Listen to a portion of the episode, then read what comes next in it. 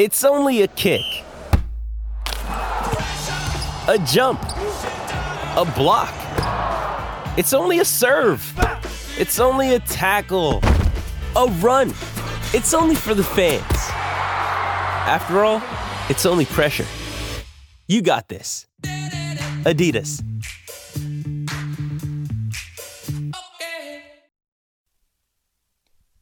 All right, Laker fans, thank you very much for tuning in. As always, a fantastic open from Mario Ruiz.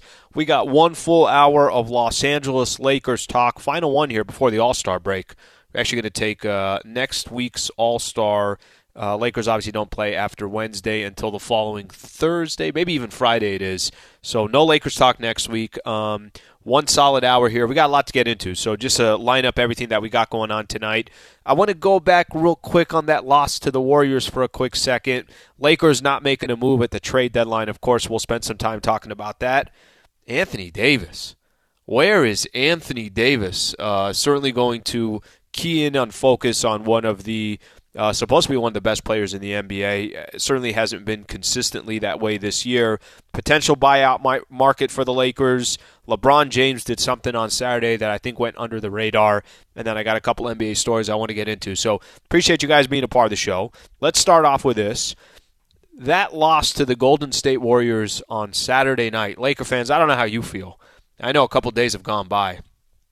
But damn, did that loss just hurt in a little bit different of a way. Um, listen, the Lakers, whether you want to say they can't catch a break or they're just not a, a, a, good roster that plays good basketball on a consistent basis, I think it's a combination of two, but definitely more the latter. Saturday night was kind of a refresh moment for the Lakers. Okay, trade deadline is passed. This is the roster that you have. Stop paying attention to the outside noise.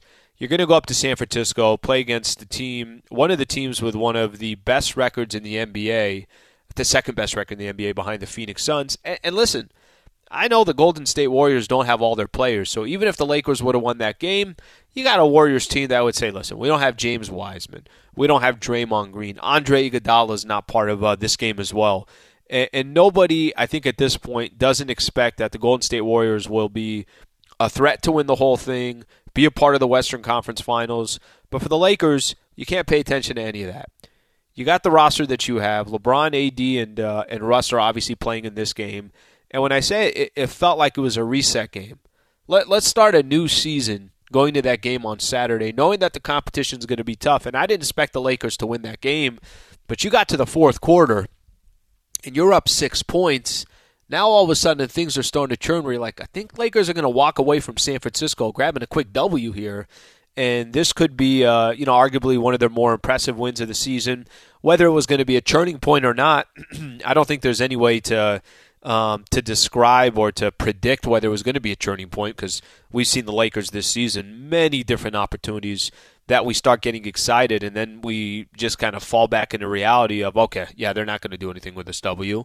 So with all that being said, they had their opportunity against the Warriors and it was just such a gut punch. It was uh, getting a chance obviously to do the post game show and listening to a lot of Laker fans react. I think everybody kind of felt the same way that this one was a tough one to swallow. There's one play specifically that I won't forget um, Steph Curry made a pass and the ball's deflected. I think it goes off Avery Bradley or Anthony Davis, and it just ends up right in Klay Thompson's hands. He fires a three, a six point lead, which should have been a turnover. Lakers going the other way, a chance to make it eight or nine.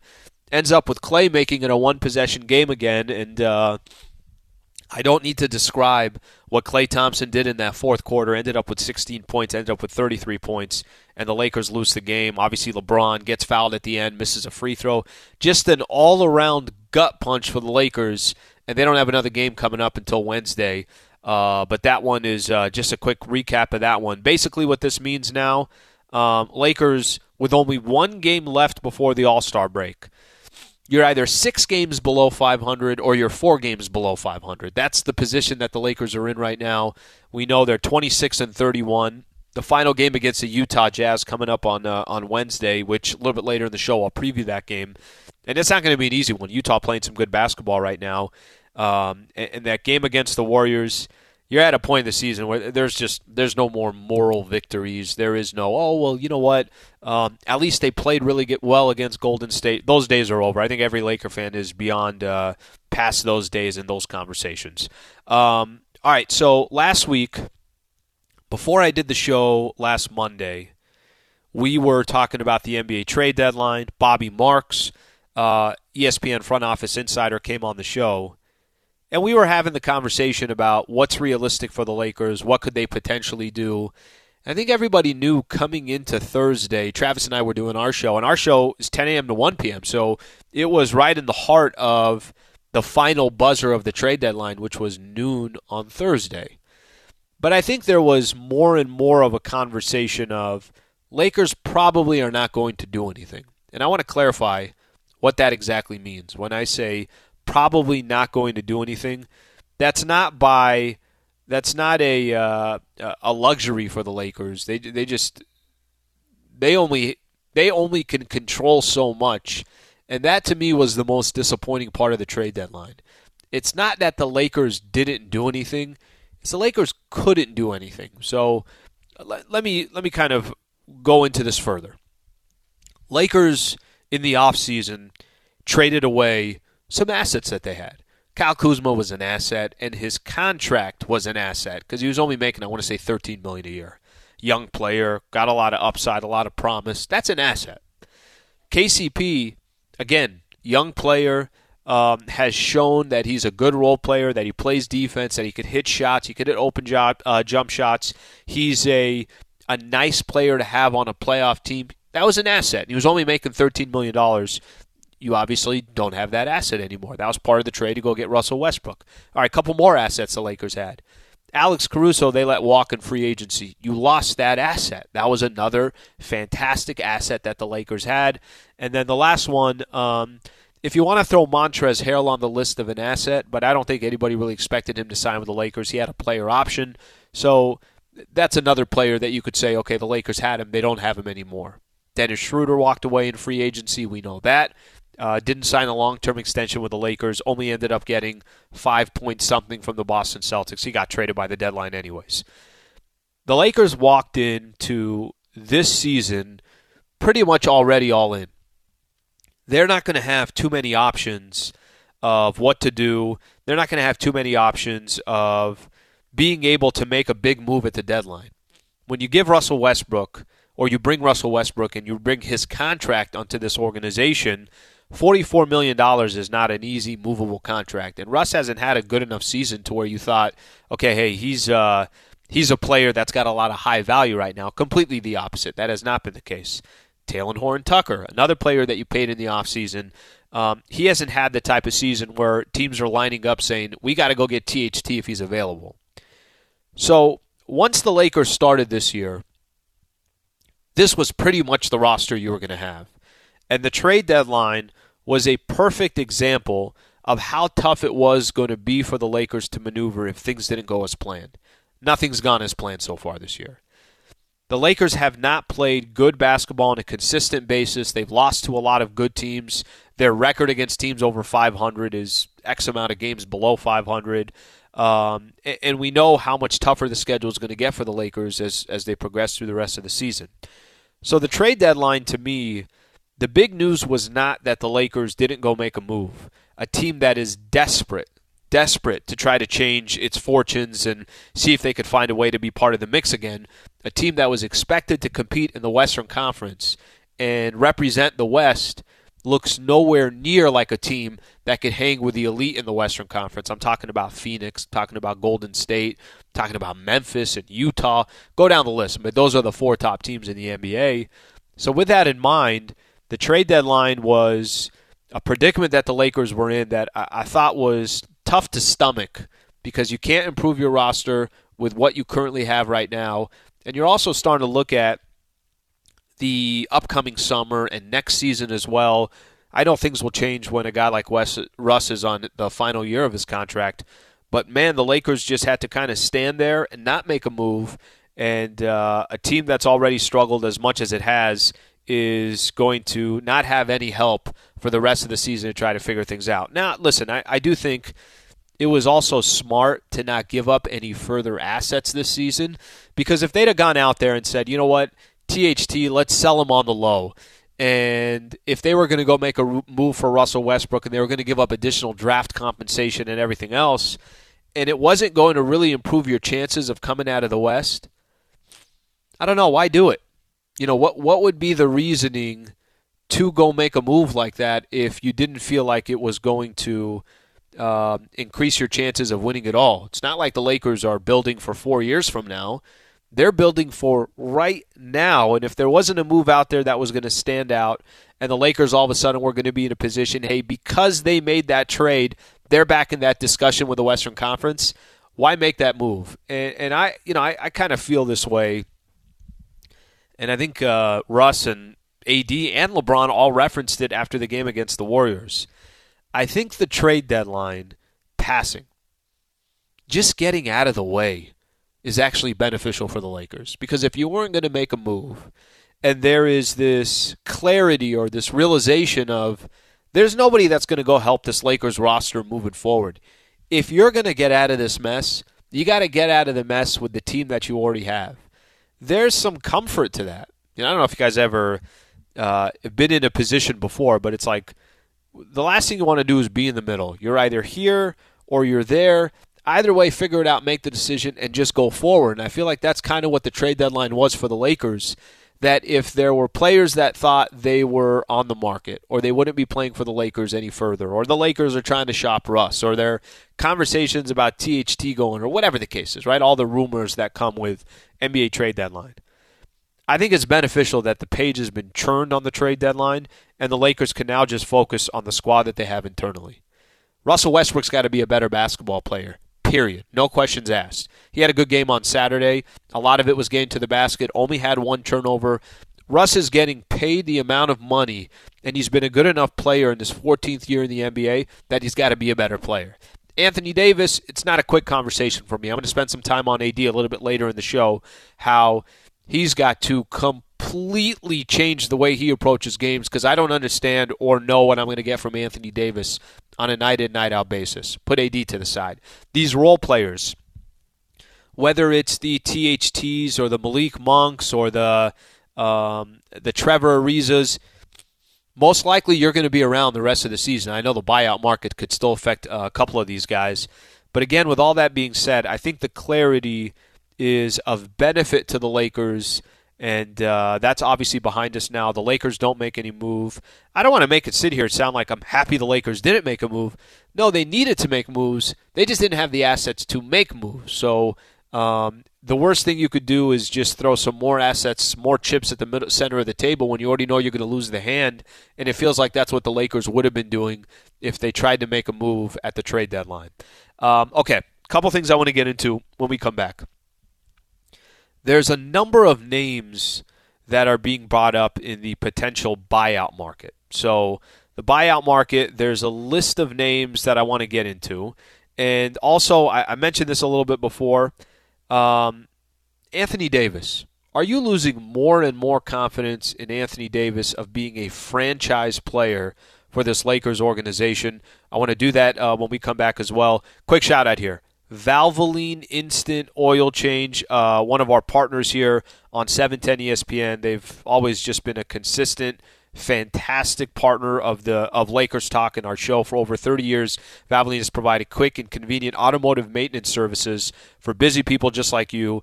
Uh, we say it all the time: oil changes, tire rotations, transmission care, and more. Just pull up, drive in, and drive out in about 15 minutes. Visit SoCalOilChange.com. Remember, visit SoCalOilChange.com. We'll talk about the potential buyout market if there's uh, some players that would be a good fit for the Lakers, number one. And Anthony Davis. Is he still that franchise player that we thought? All that coming up next. Stay right here. This is Lakers Talk on 710 ESPN. This podcast is proud to be supported by Jets Pizza, the number one pick in Detroit style pizza. Why? It's simple. Jets is better. With the thickest, crispiest, cheesiest Detroit style pizza in the country, there's no competition. Right now, get $5 off any eight corner pizza with code 8SAVE. That's the number eight, S A V E. Go to jetspizza.com to learn more and find a location near you. Again, try Jet's signature eight corner pizza and get $5 off with code 8SAVE. That's the number eight, S A V E. Jet's Pizza. Better because it has to be. All right, welcome back to uh, Lakers Talk. Appreciate everybody taking the time to join the show. Uh, crazy weekend, crazy weekend. Again, congratulations to the Los Angeles Rams winning the Super Bowl, beating the Cincinnati Bengals uh, at SoFi. You know, it's it's interesting because a lot of times we talk about the franchises here in Los Angeles. Rams are all in, Dodgers are all in, Lakers are all in. A lot of these franchises kind of have an understanding that if you're going to, um, if you want the attention in LA, you got to have, you got to put your franchise in a win to, in a position to win it all. Lakers are a perfect example. I mean, the Lakers are in Los Angeles.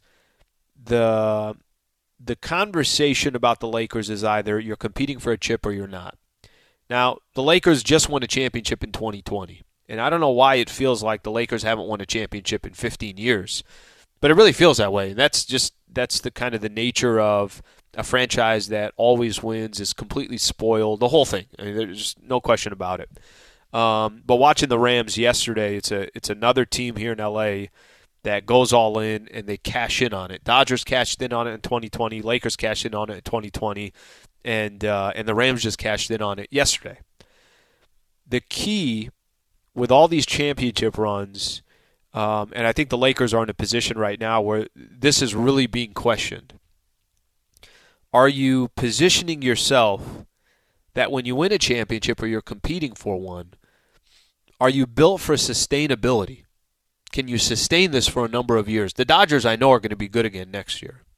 The Rams, I know, are going to be good again next season, should be good again next season. How long can you keep that window open? And the Dodgers, you know, won, was it nine NL West championships in a row? Something along that. might be off by a year, but something along those lines. The Rams just made it to the Super Bowl a couple years ago. They've been incredibly competitive. And the Lakers, their story has been a little bit different. You know, LeBron gets here and the Lakers had it made the um, had it made the playoffs. Their playoff drought was the longest in their franchise history. LeBron comes, they don't make the playoffs. He gets injured. Following year, they win it all the COVID year, and then last season we know they're knocked out in the first round. Anthony Davis goes down, and this year we look like we're heading in the complete opposite direction. Uh, there is no one player that's going to come in here and change the scope for the Lakers they're going to have to figure it out internally. And I was looking, NBA.com put out this list 15 potential buyout candidates to watch for in wake of trade deadline. A couple of these names are Laker players. So expect Kent Bazemore potentially to be um, uh, a part of the buyout market. Uh, Lakers would use that roster spot if they felt like, all right, there's going to be another player out there that they could uh, they can add to the team. Let me give an example: Goran Dragic. Um, Goran is a, uh, uh, you know, obviously been in the, the league for a long time, and he was rumored to be around teams like the Lakers or maybe the Chicago Bulls, uh, maybe Milwaukee. So we're going to see what happens to a player like him. I mean, listen, I, I'd love to get Goran on the Lakers. Again, I don't think any player that the Lakers bring in is going to be this complete game changer, and all of a sudden the season just changes. They got to worry about the guys they already have on the roster um, before one of these potential buyout market guys are going to have some significant impact. Uh, but if Goran came to the Lakers, I'd be happy with that. I mean, every Laker team would, or every I, I think Laker uh, fan would.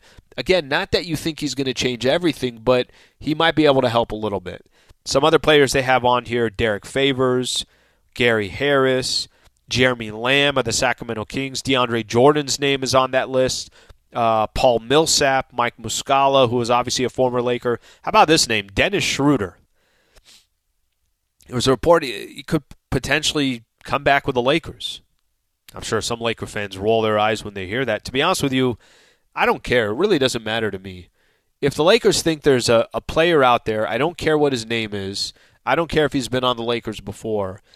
If they think he can help the Lakers, bring him back on this team. And whether that's Dennis Schroeder or that's um, you know, Goran Dragic from the uh, uh, now currently uh, no longer obviously with the uh, Toronto Raptors, technically with the San Antonio Spurs. If there's a player that they can bring in then by all means, uh, let it be. And I, I, think the Dennis Schroeder piece of this would be interesting what happens there. Maybe John Wall will be let go and finally get a chance to play again. Tristan Thompson is another name out there. So this is just part of a list of 15 teams or 15 players that could be available in the buyout market. What I want to say is this um, I think that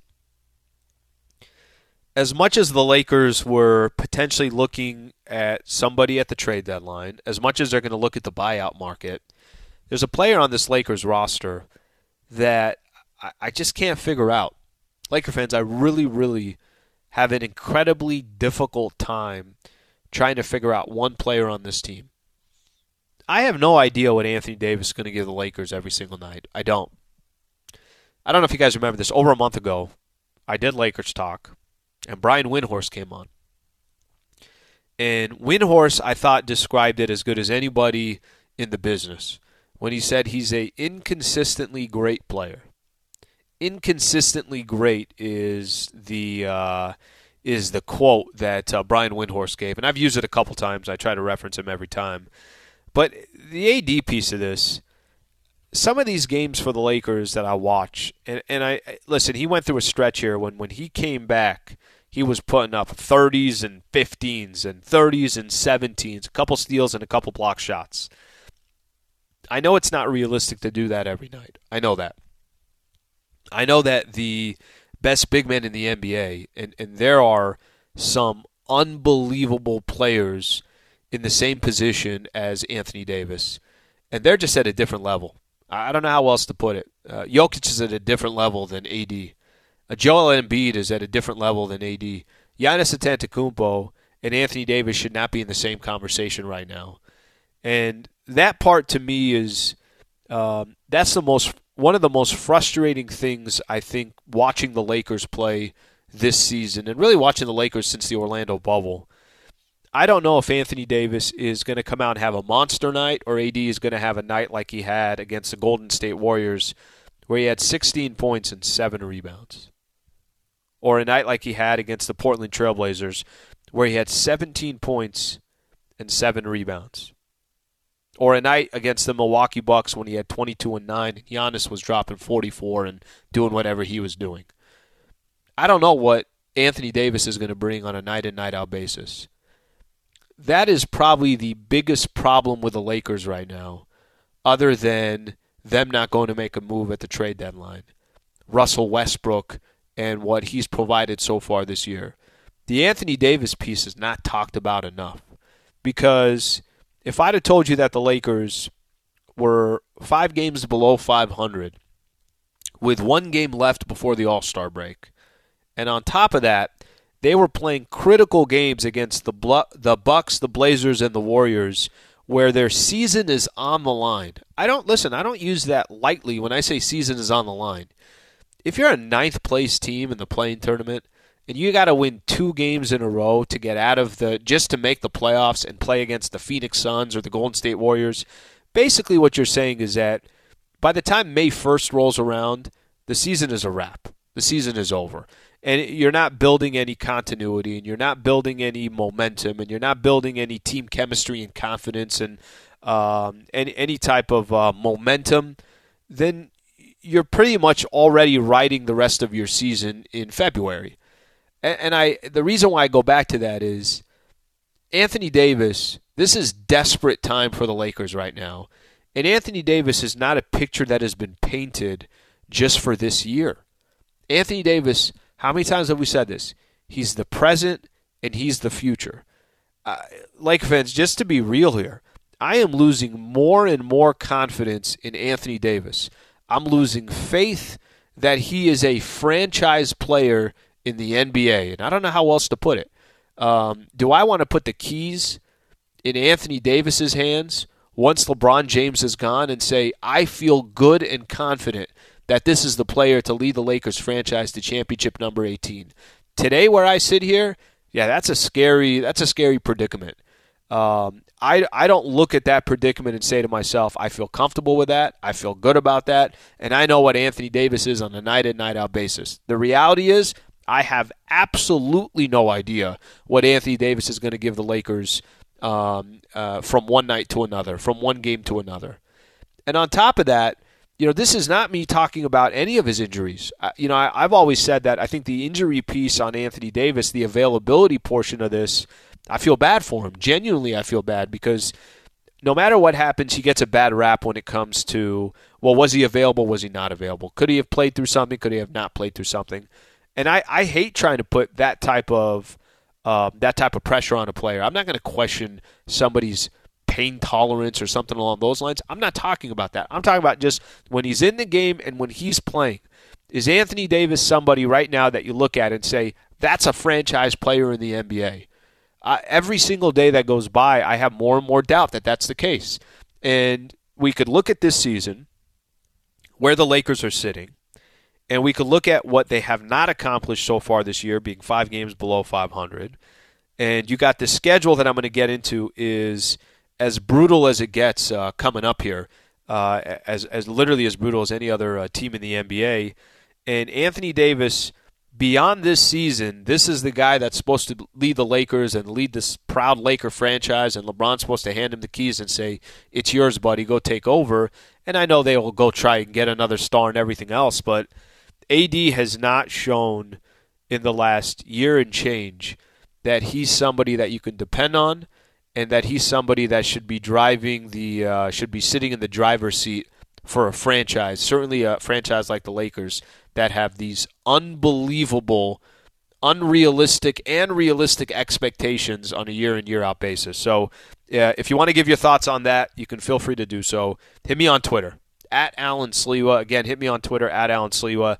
I think the conversation about Anthony Davis is uh, it's an interesting one, and in some regards uh, you look at it and you get a little concerned about the big picture of it because uh, where the Lakers sit today and where they're going and the idea and the concept of where we want them to be and what happens after LeBron James decides he's going to hang it up or just naturally he plays so many games over this course of the last – uh, you know, over the course of his career, that the only thing that you could think of is, well, can AD lead a franchise? And, and that to me is becoming less and less uh, expected, or at least my expectations are going down on that front. All right, um, I wanted to uh, hit on a couple things when we come back. LeBron James did something on Saturday night that I think went under the radar that we have to talk about. Uh, Lakers head coach Frank Vogel spoke earlier today. He had a kind of an interesting comment about uh, the the Lakers and not getting a parade. And LeBron had sent a, a tweet earlier in the day about uh, maybe some type of a joint parade. I'm going to get into that as well. And then let's look at the current standings for the Lakers, where they are, um, the schedule left, where the Lakers rank in the toughest schedules remaining in the NBA. So we'll do all that coming up next. Stay right here. This is Lakers Talk on 710 ESPN. Hi, it's Mike Greenberg letting you know ESPN Bet is ready to take you through all the biggest sports moments this spring. The official sportsbook of ESPN has exclusive offers and markets from Scott Van Pelt, Stephen A. Smith, and me, plus many more. From the playoff intensity to finally getting out to the ballpark, there's no better time for sports fans. Sign up today. New users get a bet reset up to $1,000 in bonus bets if your first bet doesn't win. Download ESPN Bet today. What a play! Must be 21 plus and present in select states. Gambling problem? Call 1 800 GAMBLER. Terms and conditions apply. See app for details. Hey, it's Kaley Cuoco for Priceline. Ready to go to your happy place for a happy price? Well, why didn't you say so? Just download the Priceline app right now and save up to 60% on hotels. So whether it's Cousin Kevin's Kazoo concert in Kansas City, go Kevin, or Becky's Bachelorette Bash in Bermuda, you never have to miss a trip ever again. So download the Priceline app today. Your savings are waiting Go to your happy place for a happy price. Go to your happy price, Priceline. I appreciate you guys being a part of Lakers Talk. Uh, back on tomorrow morning, by the way, with Travis Rogers, 10 a.m. to 1 p.m. Um, we'll have Lakers and the Jazz coming up uh, on Wednesday night, so keep that one in mind. Last game before the All Star break. Um, so Coach Vogel talked a little bit earlier today. I, I thought this was interesting.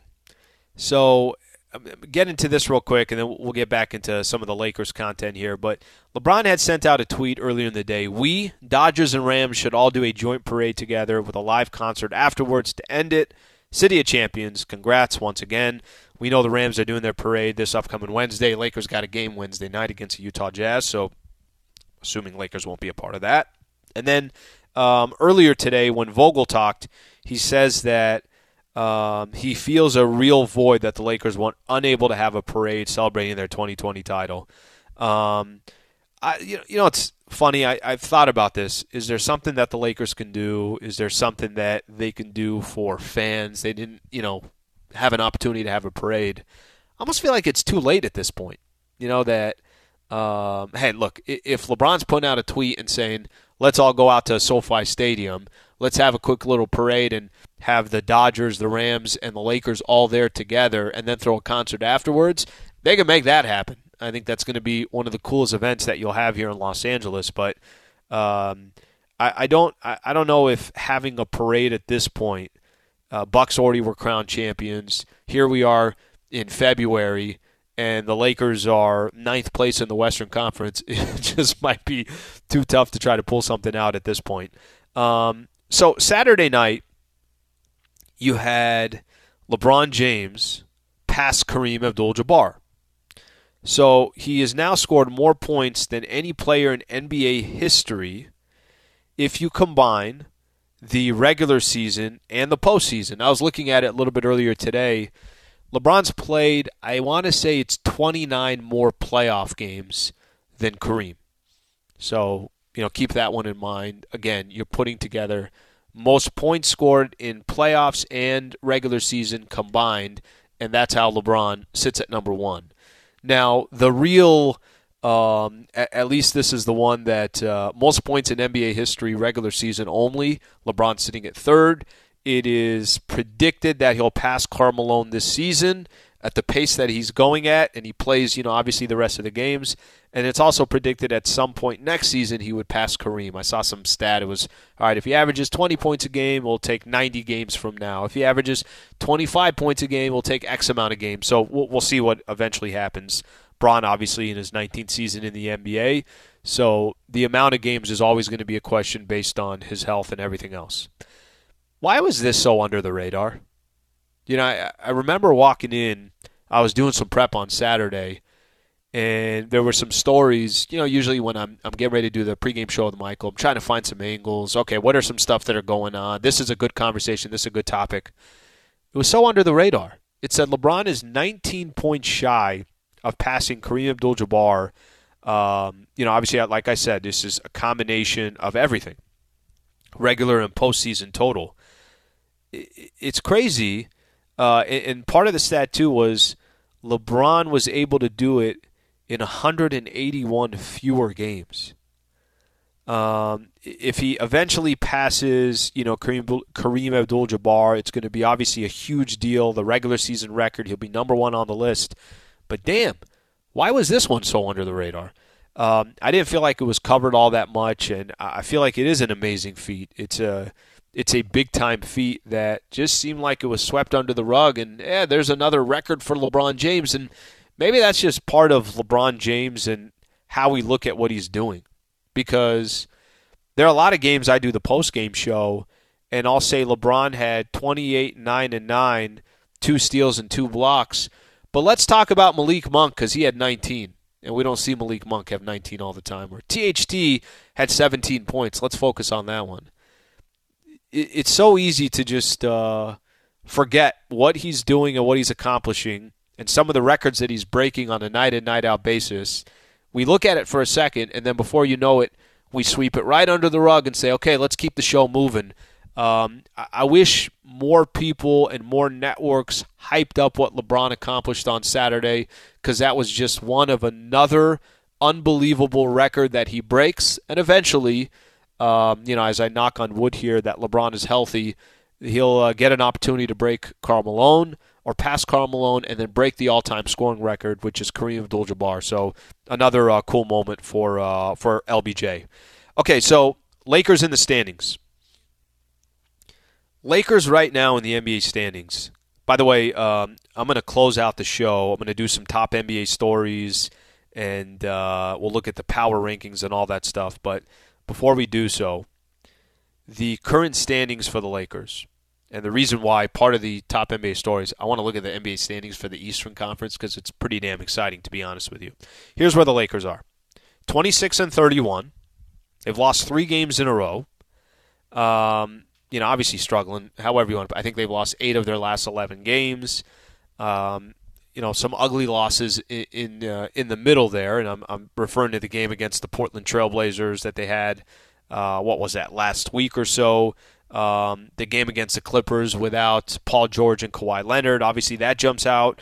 The road trip that they had, uh, that loss against the Atlanta Hawks, where they get outscored 38 to 20 in the fourth quarter. So this is where the Lakers currently sit today. They're ninth in the NBA standings, 26 and 31. I want to give some. Uh, I want to give a little bit of a preview. The Lakers have 25 games left the rest of the way. 15 of the last 25 games are against teams that are above 500.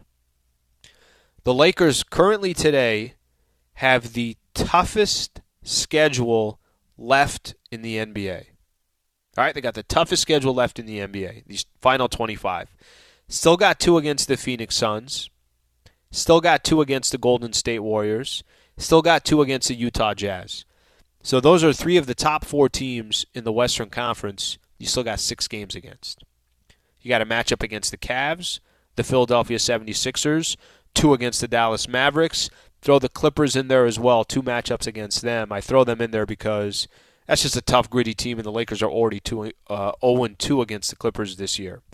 So, with that in mind, the Lakers obviously got they got some work to do here. Um, the against teams above 500, I mentioned 15 of the last 25 games are against teams above 500. Lakers currently right now are 7 and 16 against teams that are above 500. So they got a long way to go, Laker fans. I don't know how the rest of the season is going to go. Um, I, I would say it would be can you can you close out the regular or the first half of the season with a win against the Utah Jazz? It won't be easy. It won't. So I said this earlier in the show. Lakers are either going to be four games below 500 or they're going to be six games below 500 based upon this game against the Utah Jazz. Well, where does Utah sit? Utah right now, 35 and 21. They've won five games in a row. I don't know what the latest is on Rudy Gobert, but they're sitting fourth place in the Western Conference, and it's just going to be a battle. It really is. It's going to be incredibly tough game. And about a month ago, Lakers beat the Utah Jazz. Um, and, and, again, we'll, we'll see if Gobert plays in this one or if he doesn't. Uh, but with or without Rudy Gobert, I, I, guess he's questionable.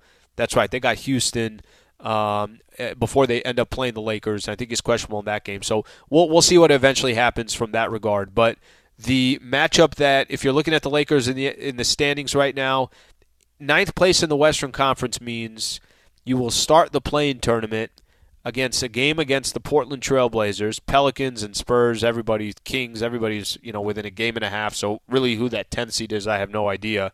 We'll have to wait and see. But you you would start a game against a team like the Blazers or the Pelicans. You'd have to win that game at home.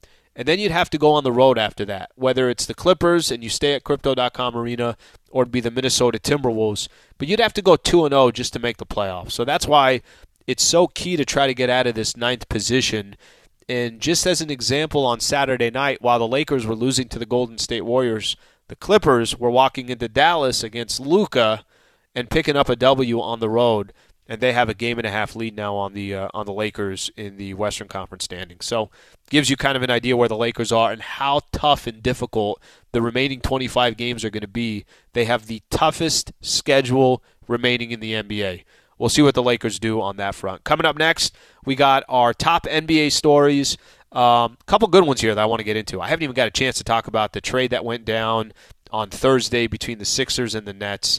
Um, the Eastern Conference right now is crazy. It really is. The Eastern Conference, you got so many different teams competing for the number one spot. The play-in tournament would be ridiculous if it started today. Uh, we'll get into that as well. And uh, there's some teams in the Western Conference that might be getting some help with some injured players potentially coming back, only making the path for the Lakers and everyone else in the Western Conference more difficult. We'll do all that coming up next. Stay right here. This is Lakers Talk on 710 ESPN. Mother's Day is around the corner. Find the perfect gift for the mom in your life with a stunning piece of jewelry from Blue Nile. From timeless pearls to dazzling gemstones, Blue Nile has something she'll adore. Need it fast? Most items can ship overnight. Plus, enjoy guaranteed free shipping and returns. Don't miss our special Mother's Day deals. Save big on the season's most beautiful trends. For a limited time, get up to 50% off by going to BlueNile.com. That's BlueNile.com. All right, just a quick reminder you miss any part of Lakers Talk. ESPN app or on iTunes, just go to Lakers Talk with Allen Sliwa. Always catch the weekly show that we do. Always appreciate you guys being a part of the show. A quick reminder next week we'll be in the middle of the All Star break, and there will be no Lakers talk next Monday. So just uh, a heads up on that one. Uh, also, a quick thank you to Valvoline Instant Oil Change. Oil changes, tire rotations, transmission care, and more. Just pull up, drive in, and drive out in about 15 minutes. Visit SoCalOilChange.com for location and game winning coupons off your next Valvoline Instant Oil Change. Lakers taking on the Utah Jazz. That's coming up on uh, Wednesday night. Uh, tip-off will be at 7, pregame show at 5.30. Last chance for the Lakers to close out the All-Star break without being uh, without going on a four-game losing streak, and I think it'll be 8 of 10 that they lost, so try to get that all out of the mix. So go see if you can beat the Utah Jazz, which uh, certainly won't be easy. Um, okay, so I mentioned a couple NBA stories I want to get into. First one, of course, is the blockbuster trade that went down between the Sixers and the Nets. We all know the deal. James Harden um, uh, goes to the uh, Sixers. Nets get Ben Simmons, Seth Curry, Andre Drummond, a couple of picks. This, this has been a you know just a, a fascinating conversation. Well, who won the trade? I put out a tweet on Thursday right after the trade went down, and the trade was very simple. Who won the trade? I, I never have things that are this close right? You always want to kind of put up polls where it's an interesting one. It could go one way or the other, but sometimes everybody feels the same way. This one was Sixers 50.6% won, won the trade. Uh, the Nets 49.4% won the trade. How about that? Just a little bit over 1% of a difference, and this is, you know, 700 plus votes or whatever the case is. Um, I was telling Michael Thompson this. The way I look at the trade, I think short term, it's a better move for Philly. Short term. I think they have 100% increased their chances of going to go win a championship. And I think there's still a lot of questions left for the Brooklyn Nets. KD's got to come back and be healthy. Ben Simmons, we haven't seen all season. Kyrie Irving plays in half the games. There's a lot of question marks there. The one thing I could say about the Philadelphia 76ers, coming into today, they're 12 games above 500. They're two and a half games out of the first place in the Eastern Conference and they are adding James Harden to their roster. And, and I think the, the mix with James Harden and, and uh, Joel Embiid is a fantastic mix. Doesn't mean it's going to work. People can question James Harden giving up on the Nets and this and that. I don't I, I don't disagree with any of that stuff. But if you're James Harden, you got exactly what you wanted. You get a chance to go play in Philly. You get a chance to go play with Daryl Morey. Think about all that Daryl Morey was taking, all the hits and the, the lefts and the rights that he was taking. I remember telling Michael Thompson this when we do the pre. I'm like, Michael, he doesn't have to make a move right now. I remember one of the deals was Harrison Barnes, and uh, it was Buddy Hield from Sacramento. It was one of those moves. It was a it was a, a trade like that. I told Michael, I'm like, Michael, if he waits in the offseason, you know what trade's going to be there? Buddy Hield and Harrison Barnes. That trade will always be there. If he wants to go big game hunting, I don't mind him wasting this season to go big game hunting because if he waits and he hits, they got a legitimate chance of going to uh, go an NBA championship. They didn't wait till next season. They did it at the trade deadline. So now you got James Harden and you got Joel Embiid, and for some reason nobody wants to talk about some of these other players that the Sixers have, like Tobias Harris, um, like uh, you know I, I, know everybody obviously knows uh, Danny Green and players like that, but Tyrese Maxey is a nice person. Um, uh, Matisse Thybulle is a nice person. So I think they got a squad. I think they have a legitimate chance of winning it all. So I say short term, I like the move for the Philadelphia 76ers. Let's see what they end up doing. Um, the other uh, the other thing that I think is just pretty incredible right now. Have you guys looked at the Eastern Conference standings? I'm gonna I'm gonna refer to it coming into today because I know there's games going on and everything else. But coming into today, two and a half games separates the number one seed to the number five seed. Miami, Chicago, Cleveland, Milwaukee and the Philadelphia 76ers are separated by two and a half games for the number one seed in the Eastern Conference. Oh, by the way, Boston is balling out right now. The Toronto Raptors are playing fantastic basketball. Who would have thought they'd be seven games above 500? That's your six and your seven seeds. Okay, let's go a step further. Brooklyn, who we know the you know obviously the the the troubles that they've had here over the last couple of weeks or so. KD out, the James Harden uh, was out for a while as well. Imagine having to play the Brooklyn Nets in the first round. What what if if the playoffs started today and the Brooklyn Nets got out of the play-in tournament? They got Miami or Chicago in the first round. How exciting and how good would that be? So the Eastern Conference, I just can't, you know, I, I can't talk about it enough how stacked the East is and how exciting that conference looks like right now. Another story that I thought was interesting that came out uh, a couple days ago. The Nuggets president says that Jamal Murray, Michael Porter Jr. could return this season. It's up to them. I bring that up for a couple of reasons. He said, by the way, his exact quote was, um, "This is uh, it's up to them. We're going to clear them at some point in the not too distant future, and then they'll have to determine when and if they're ready.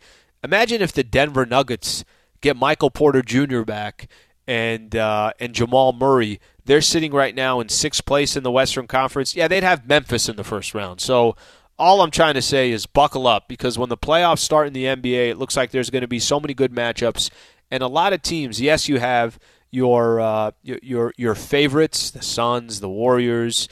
Uh, you know, you could maybe throw Miami, Milwaukee in there, maybe even Philadelphia. But there's just going to be some fantastic matchups, and we just hope that the Lakers are obviously part of that mix. NBA did their uh, ESPN power rankings as they always do. Um, Lakers are top five in the NBA was Suns, Warriors, Memphis, Miami, and Milwaukee was ESPN's top five, and the Lakers three weeks in a row sitting at number 19 no surprise or shock there. Lakers 26 and 31. Um, all right. Uh, if you miss any part of the show, as always, ESPN app or on iTunes, just search Lakers Talk with Allen Sliwa.